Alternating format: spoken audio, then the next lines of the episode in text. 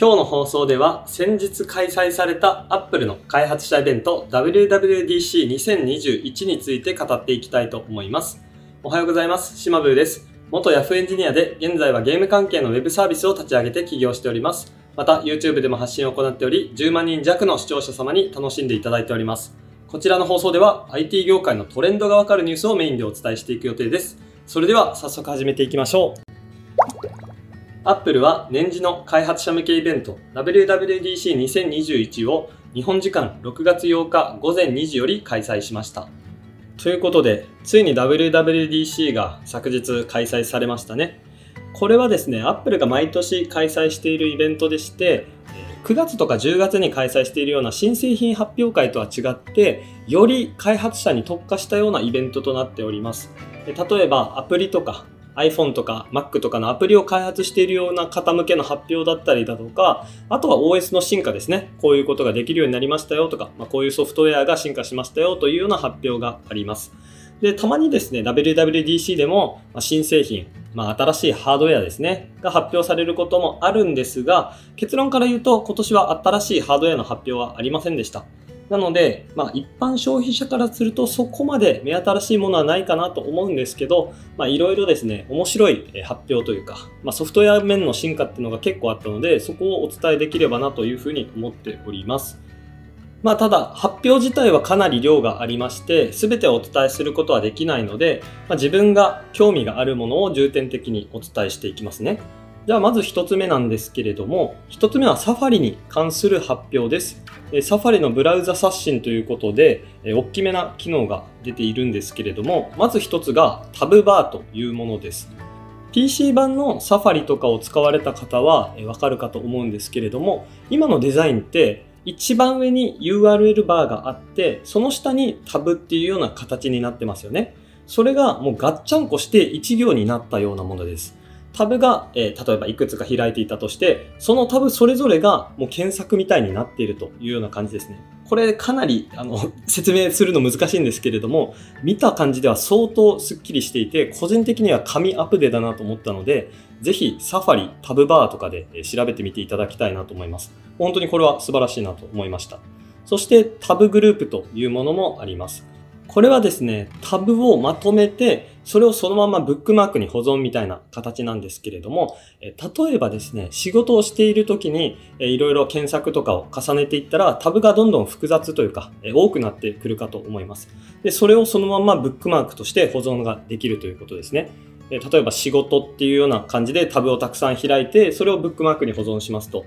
で、じゃあ、例えばプライベートとかで料理をしているのであれば、料理っていうような感じで、どんどんタブを開いていって、それを料理という感じで保存できると。まあ、それがですね、例えば副業とか、なんか健康とか遊びとかゲームっていう感じで、タブをそれぞれブックマーク化することができるんですけど、まあ、それは非常に便利なんじゃないかなと思いました。で、サファリはこれだけじゃなくて、他にも大きめなアップデートとして、サファリのこの拡張機能、まあ、Web の拡張機能っていうのを iPhone とか iPad にも提供するというふうに発表しています。これはですね、かなり大きいなと思っていて、やっぱり拡張機能があると、まあ、できることが広がりますから、それが iPhone とか iPad とかでできるっていうのは、まあ、素晴らしいなと考えています。先ほど言ったタブバーとかタブグループっていう機能も Mac だけじゃなくて iPhone とか iOS とかでも使えるようでして、さらにデバイス間の同期とかもしっかり行ってくれるようで、非常に便利になるなと思ってます。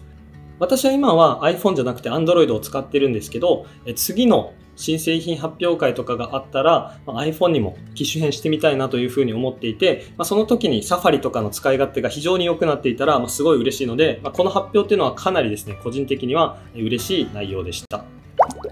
サファリの刷新だけでかなり長く喋ってしまったので、ま、ここからはサクサクと、まあ、いろんな機能とかを紹介していければなと思ってるんですけれども、まず、FaceTime ですね。FaceTime が大幅にアップデートされたんですけれども、Facebook じゃなくて FaceTime、えー、皆さん使っておりますでしょうか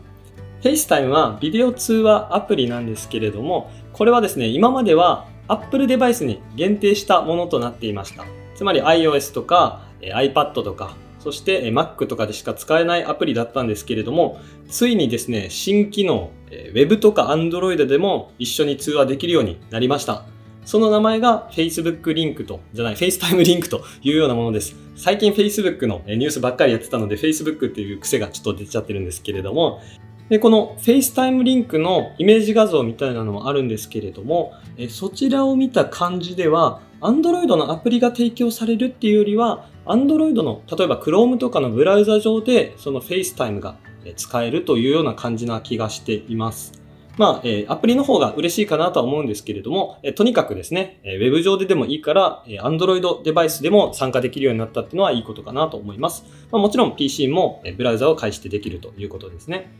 セキュリティ周りも、えー、しっかりしているようでして、エンドツーエンドの暗号化も行っているようです。まあ、ここら辺は Apple はかなりセキュリティに厳しいですから、えー、まあそこはやってくるだろうなとは思っておりました。で、また、Web からの参加が可能になったということで、この招待状みたいなのを送れるようになったし、あとはですね、時間指定とか、まあ、時間を指定して会議室を作成するみたいな機能とかもちゃんとできるようです。他にもですね、音声の周辺のノイズ、環境音とかを軽減したりだとか、あとは背景ぼかしですね。ズームとかでよく使われている機能かなと思うんですけれども、後ろの背景をぼかすような機能とか、別のに多分変えることもできるんじゃないかなと思っていますが、とにかくですね、ビデオ会議アプリ系の一通りの機能は揃っているというような感じです。で、FaceTime、実はですね、これだけじゃなくて、個人的にすごいいいなと思った機能があって、それがですね、シェアプレイというものです。これも新しく今回発表されたものなんですけれども、FaceTime 上で音楽とかビデオとか、え他にも写真とか映画とかを持ち込んで、通話中の相手と同じコンテンツを楽しむことができるようになるそうです。よくですね、YouTube とかを友達と見たいと、えこういう音楽を一緒に聴きたいとか、まあそういうニーズって結構あるかなと思っているんですけれども、それをですね、ちゃんとこの FaceTime 上でできるようにしているというような感じです。ですごいいいなと思ったのが、この共有できるものっていうのは Apple Music とか Apple TV とか、まあ、Apple 系のサービスっていうのはもちろんなんですけれども実はそれだけじゃなくてサードパーティー製アプリとかも使えるようです。でイメージ画像で今映っているものとしてはディズニープラスとか Hulu とかあとはアメリカで流行っている HBO Max って呼ばれるような、まあ、Netflix の競合みたいなサービスもあったりだとか他にも NBA のライブとかですねそして TikTok で、Twitch。Twitch はゲームの配信サービスですね。で、そういうものも FaceTime 上で一緒に見ることができるようです。ということで、まあ非常にですね、ここら辺の機能は使われるようになるんじゃないかなと、個人的には考えております。で、ちょっとね、惜しいなと思ってるのが、YouTube がこのイメージ画像のところにないので、YouTube はもしかしたら FaceTime 上で一緒に共有することができないかもしれません。他にも Amazon プライムビデオとかね、え、そこら辺もできたら嬉しいなと思ってたりするんですけれども、え、そこはぜひですね、Apple さん対応してくださいというような感じです。はい、ということで FaceTime の大きな進化についていろいろお伝えしていきました。先ほども FaceTime のところで長く語りすぎてしまったので、ここから本当にサクサクっといこうかなと思います。まずは、 Notification Summary 機能ですね。これは iOS15 の新機能なんですけど、まあ、簡単に言うと通知をもっと細かく調整できるようになりましたよというような感じです。まあ、例えば、お休みモードに自分が設定しておけば、相手にその自分のステータスを知らせて抑制することとかもできるようです。まあ、よく Slack とかいろんなチャットアプリとかだったら自分が仕事中なのかとか離席中なのかっていうステータスとかをいろいろ細かく調整できるかと思うんですけどおそらくそういった機能じゃないかなと思ってます。で、あとはね、集中モードとかもあるようでして、集中モードにしておけば、例えば自分のもう本当に大事な通知しか来ないようにできるとか、えっていう感じで、いろいろですね、通知を細かく調整できるようになったみたいです。まあ、ここは順当な進化かなと思います。で、続いてがですね、iPhone のウォレットアプリが大幅に進化したというような話です。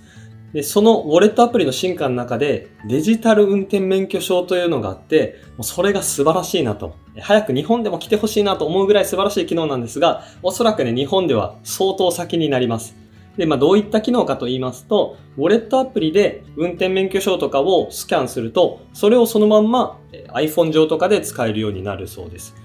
例えば空港とかでこのデジタル運転免許証を提示することによって飛行機搭乗のセキュリティチェックとかを簡単に済ませられることができるようになったりとか、まあ、そもそもですね、運転免許証を持ち運ばなくて良くなるかと思いますので、まあ、荷物が減るっていう意味でも、え、すごいいいなと思ってます。まあ、荷物っていうかね、カードが1枚減るっていうのも結構嬉しいことかなと思いますので、まあ、ぜひ日本でも来てほしいなと思いました。で、ウォレットアプリがここからさらにですね、進化して、え、例えばホテルとか家とか職場の鍵という風に扱えるようになるそうです。最近はスマートキーとかも、え、流行りつつあるかと思いますが、おそらく、ま、スマートキーとかの、ま、そういった鍵を開けるっていうような動作が、ま、ウォレットアプリでもできるようになりましたよっていうような話かと思っています。ということで、ウォレットアプリに関する内容でした。で、次が iPadOS に関する発表なんですけど、新しい iPadOS が15が出てきたようで、それがですね、マルチタスクとかがすごい強くなっているようです。まあ、複数のアプリとかを iPad の場合は画面が広いので、例えば並列で表示したりとか、いろいろできるんですけれども、まあ、そこら辺の機能っていうのが大幅に改良されているようです。まあ、ちょっとね、自分の場合は iPad であんまりこういう機能とかをもともと使っていなかったので、どんな感じで進化したのかっていうのが、なかなかこの発表を見てもわかりづらいんですけれども、えおそらく使っていた方からすると、すごい、え発表かなという感じがします。いろいろジェスチャーとかでできるものとかも増えていたりだとかするようでして、まあ、ぜひですね、ここら辺は、え iPad 持ってる方使ってみてください。で、他にもですね、iPad に関して言うと、Apple Pencil とか一緒にね、使っている方とかも多いかと思いますが、メモアプリっていうのもすごい強化されたようです。 Quick Note というものがあるようで、え、例えば Apple Pencil とかで画面端からヒュッてやるだけですぐにですね、ノートが開いてノートが書けるというような感じらしいです。まあ、ここら辺も順当に進化という感じですね。で続いてが Apple Music の話でして、えこちらは 3D 空間オーディオ楽曲というものが配信開始という感じです。まあ、全てに対応しているというわけではなくて、アリアナ・グランデとか、マルーン5とか、まあ、有名なアーティストの一部楽曲が、そういった 3D 空間オーディオというものに対応したようです。まあ、ここら辺は音質とか、まあ、もっと音楽をより楽しまれている方向けかなという感じで、え、自分はですね、あんまりそこまで音質とかを気にしないので、え、恩恵はないんですけれども、もしかしたら、このラジオをお聴きの皆さんも、え、音質とか気にされる方とかは、え、嬉しい発表なのかなと思っております。でちなみになんですが、ロスレスハイレゾ配信っていうのも Apple Music は6月に開始する予定というふうに過去に発表していたんですけど、こちらは WWDC での明確な言及はなかったようです。まあ、ただ、始まるのは間違いないかなと思いますので、ここら辺が発表されると、他のプラットフォーム、例えば Spotify とか YouTube Music とか、そこら辺から一歩抜きん出た形になるのかなと思っております。で、最後に Mac の新しい OS の話なんですが、それも発表されまして、名前はモントレーとなったようです。もともとマンモスっていうのも候補にあったようですが、そちらではなくてモントレになったということですね。で、いろいろあるんですけれども、まあ、最も注目すべき新機能としては、ユニバーサルコントロールですかね。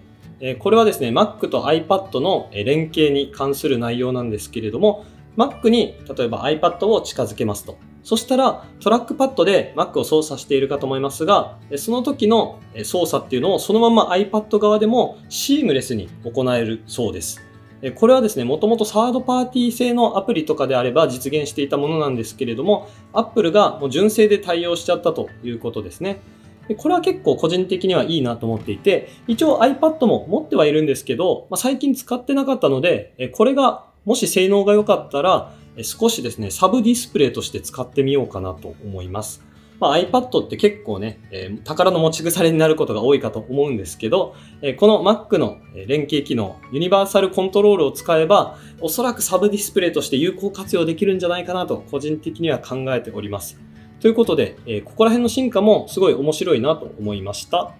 はい、ということで、いろいろ WWDC で発表されたもので、自分が興味あるのをいろいろ紹介していきましたが、これ以外にもですね、本当はたくさんの機能が発表されています。もう全部発表すると時間がいくらあっても足りないというぐらい、まあ、すごい機能がたくさん発表されているので、もしよかったら皆さんでも調べていただいて、何か面白かったのがあれば教えていただきたいなと思っております。で個人的になんですけれども、まあ、WWDC って2019年まではオフラインで開催されてたイベントなんですよね。で、2020年、まあ、去年からオンラインで開催されるようになって、今年ももちろんオンラインでの開催だったんですけれども、まあ、最近ですね、WWDC のちょっと面白みというか、発表のこの規模っていうのがちっちゃくなっているような気はしています。昔はもっと WWDC ってなったら、もう次の日、もう本当にワクワクするというか、すげーみたいな感じだったんですけど、まあそれがですね、ちょっと薄れてきているような気がしたので、もしかしたら、この働き方がね、オンラインから、じゃあオフラインからオンラインになったと思うんですけど、少し開発速度とかも落ちてるのかなというふうにちょっと思いました。ちなみにこれは Apple の WWDC だけじゃなくて、えー、先週開催された Facebook の F8 とかもそうでしたし、Microsoft とか Google とか、そして AWS、まあ、Amazon ですね。Amazon とかも5月に発表があったと思いますが、そこら辺もですね、このワクワク感っていうのが個人的には薄れていました。なので、まあ、これはもう本当にあくまで仮説でしかないんですけど、やっぱりオンラインに移行しちゃうと、こういう開発速度はちょっと落ちちゃうのかなというふうには思いました。はい、ということで、少しですね、話がそれましたが、えとにかくですね、Apple の WWDC に関する内容をお伝えしていきました。はい、ということで、本日は Apple の WWDC2021 に関して、私が興味あるものをいろいろお伝えさせていただきました。まあ、他にもいろいろ面白かったものはあるかと思いますので、ぜひぜひコメント欄とかで教えていただけると幸いです。いろんなご感想をお待ちしております。